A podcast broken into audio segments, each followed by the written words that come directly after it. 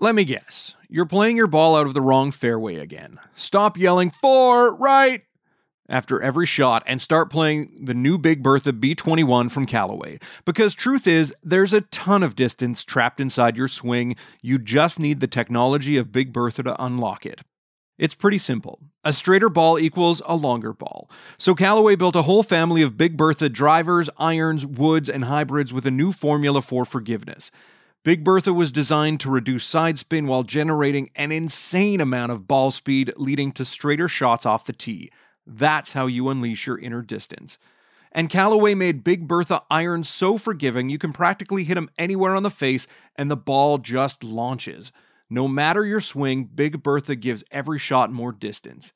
Big Bertha is a full family of long, forgiving, and really easy to hit clubs. Say hello to the fairway again. Introduce yourself to the green, because this is distance any way you swing it. Unlock your inner distance today at callawaygolf.ca slash Big Bertha.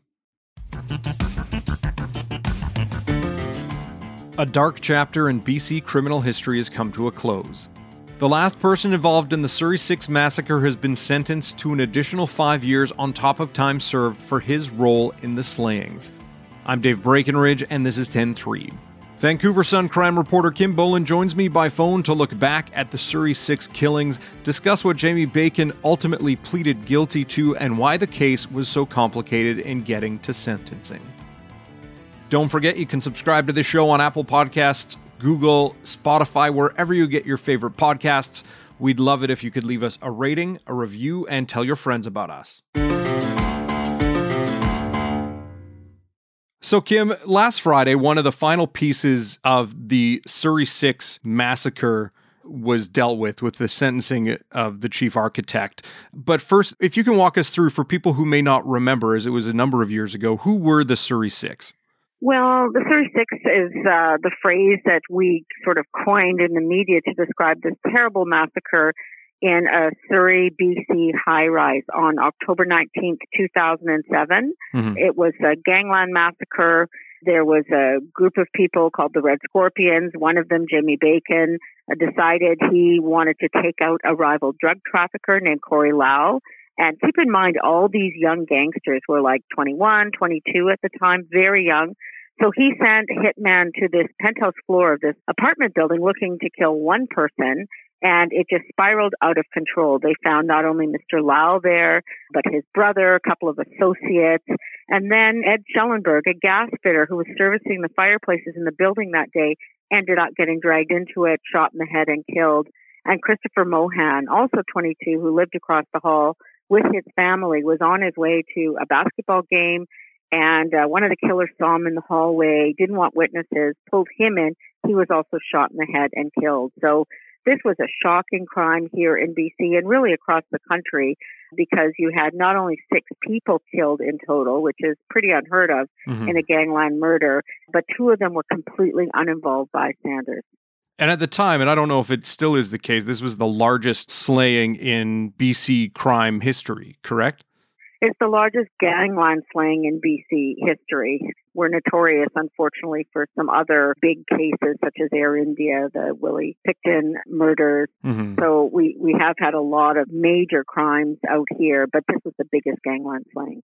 There was a chief target that the killers were looking for in this, and then a number of other people got caught up in uh, this horrible killing.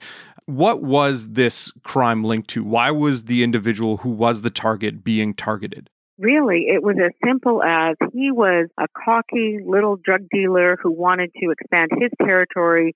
He was warned not to sell on the territory of the Red Scorpions, and he continued to do so. It was as simple as that. There was a lot of bravado involved on both sides in this.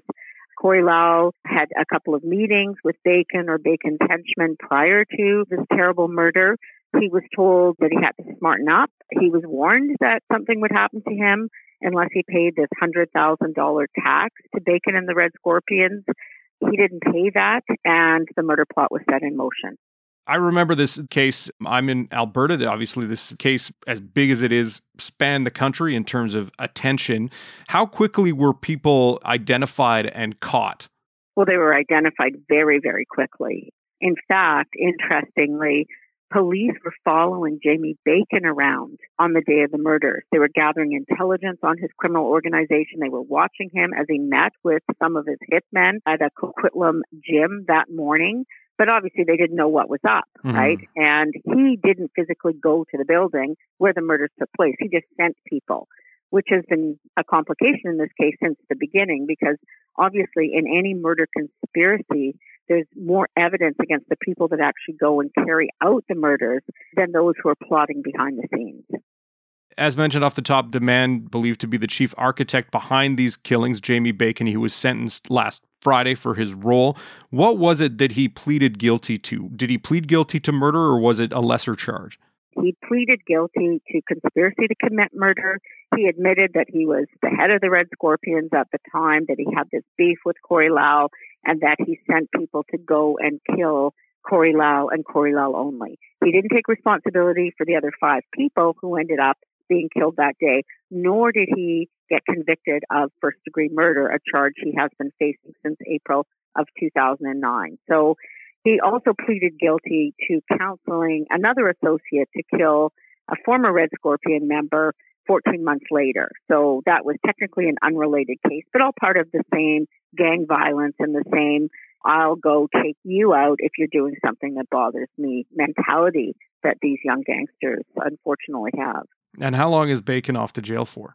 Well, he's been in jail since April of 2009. Part of that was serving a sentence on an unrelated firearms case where he was convicted of a number of charges. So he will serve another five years and seven months in prison. It was an 18 year sentence overall, but he got double time credit that amounted to more than 12 years. There was a lot of dissatisfaction from some of the families of the victims and, and obviously from the general public because he's very notorious. He's believed to be involved in other murders and certainly the Red Scorpions have been involved in not only this case but other murders. So some people don't think it was a sufficient sentence, but there was a lot of negotiation that went into it. What did the victims' families have to say about the sentence? Well, only Christopher Mohan's mother, Eileen, made a public statement and she was devastated. I think she thought that the judge would not go along with what was a joint submission from the prosecution and the defense team for this 18 year sentence minus all the credit. So she was just really quite devastated Friday, you know, weeping outside a courthouse saying that she was going to keep her fight going for victims' families' rights and she said she was very disappointed that Bacon didn't end up with a life sentence, which one can get for conspiracy to commit murder. Mm-hmm. But definitely he got a lot less than that. Do you suppose that he got less because there was a plea deal? And why, in a case like this, would there be a plea deal for the person who orchestrated all of this? Well, the plea deal came because there were a lot of problems both with the investigation and with the prosecution. So we know that there were dozens of incredible officers who devoted so much time and attention and rigor to this investigation and you know got all the evidence for charges however there was four officers who ended up being charged with misconduct of varying degrees because one of them ended up having a relationship with a potential witness in the case so hmm. uh, that really detracted from all the good work that was done and it was considered that Bacon's charter rights were violated by some of the misconduct by these few officers in the investigation. So that was one major hurdle. And the other was that his lawyers apparently got some information from someone who was a confidential informant or about a confidential informant. We don't know the details because all this information came out at a secret hearing, so we just got a very brief summary.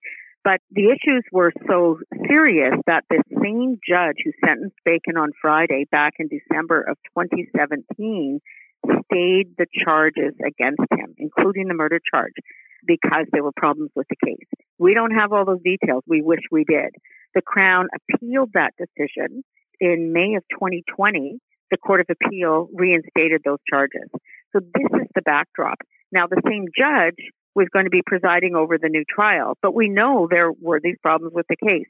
So, with all that background, the Crown decided to enter into a negotiation with Bacon's defense lawyers, and we ended up with the plea deal and Friday's sentencing. What are the people who actually carried out the killings? I assume that they've all been tried and sentenced and are serving time in prison, correct? Yes, we have three people a man named Cody Haevischer, a man named Matthew Johnston, and a person we can only call Person X because he was cooperating in the case, so he didn't end up testifying in the earlier trial. They are the ones who went to the building and actually did these six murders. All three were convicted. All three are serving life sentences. Haevischer and Johnston, first degree murder, no parole eligibility for 25 years, and person X got second degree murder and no parole eligibility for 15 years. So those people are in jail as we speak. At the time of the killings, I know we're going back a number of years here. What was the gang and drug landscape like in lower mainland BC? What kind of position did the Red Scorpions hold? Were they seen as top dogs in the criminal underworld? Who were they beefing with? And did Lal fit in with any of these groups, or was he out on his own? Lal had his own drug trafficking organization. Some of the people he was tight with ended up being on the United Nations gang side, though I wouldn't say they specifically had that hat on when these murders took place. Red Scorpions were really just an upstart gang, right? And they were started in a youth detention center, if you can believe it. Hmm. Some young people who had been convicted of crimes ended up deciding to start this Red Scorpion gang Bacon and his brothers were not originally part of that gang. They had joined the Red Scorpions, sort of fortified it, made it a bigger organization. So they were very young and quite fledgling at the time. However, they were ruthless, cocky, and they were taking over drug lines by force, the Red Scorpions. So they were earning a reputation very quickly in the criminal underworld here in BC. Having said that, people generally would not have heard of them until honestly, I started digging into their history after these murders took place. Yeah, and a case like this is six dead in a killing, including two quote unquote civilians getting caught up in this, brings a lot of notoriety and a lot of attention, both from the media and from police. Did this case kind of lead to a bigger crackdown on the Scorpions' operations? Did they get tied up in other investigations? What has happened in the intervening years to membership and leadership when it comes to being charged with crimes or being caught up in police investigations? Well, certainly both things happen. I mean, police, gang investigators really went after some of the major criminal organizations that were involved in the violence at the time. They targeted those who were the greatest risk to public safety, and certainly the Red Scorpions were among the gangs targeted. But their rivals in the United Nations gang also were targeted in major police investigations. And there's been a number of convictions of members of the United Nations gang, ironically, for targeting the Bacon brothers. Jamie Bacon's brother, John Bacon, was shot to death in Kelowna in August of 2011. That was a United Nations linked plot. Mm-hmm. The people involved in that pleaded guilty two years ago and are currently in prison. So we had literally dozens of murders after Surrey 6 that were all part of the same conflict between the Red Scorpions and the United Nations gang. And police have really had their hands full trying to target the violence on the streets, but also preparing cases that were successful for trials. And we've had a lot of convictions. This is just the last. How many members of the, the Red Scorpions or leaders of the Red Scorpions wound up in prison? Well, the two main leaders, Jamie Bacon and Michael Le, were both convicted in 36 and both convicted of conspiracy to kill mm-hmm. for being behind the murders but not being actually at the scene. Michael Le was convicted back in the fall of 2013. He also pleaded guilty and he testified at the earlier trial of Haevischer and Johnston. He has now completed his sentence and we believe he's out of the country, which is what he said he was going to do once he was out of prison. Are the Red Scorpions still active in BC or have a membership migrated to other organizations, other gangs, or do they still hold a place within the criminal underworld?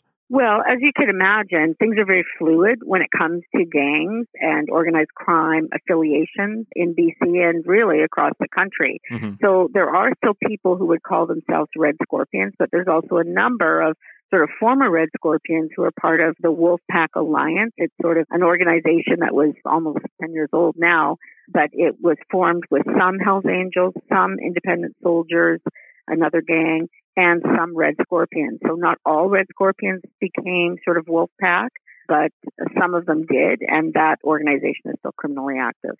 Now, with the sentence that Jamie Bacon received, when could Canadians expect that he would be back out on the streets? As most people know, we have legislation in Canada that means that somebody gets statutory release from prison after serving two thirds of their sentence. So, with him getting five years and seven months additional time in prison, he could be out in less than four years unless something goes wrong with his incarceration, like he's not behaving properly or whatever, he could be held till the end of that five year, seven month term. It's a huge case many Canadians will remember, and nice to get some kind of closure to it, even if the families are not impressed with the sentence. Kim, thanks for your time. Thanks for having me. 10 3 is produced by Carson Jerema, theme music by Bryce Hall. Thanks to my guest Kim Bolan, more from her at vancouversun.com. I'm Dave Breakenridge. Thanks for listening.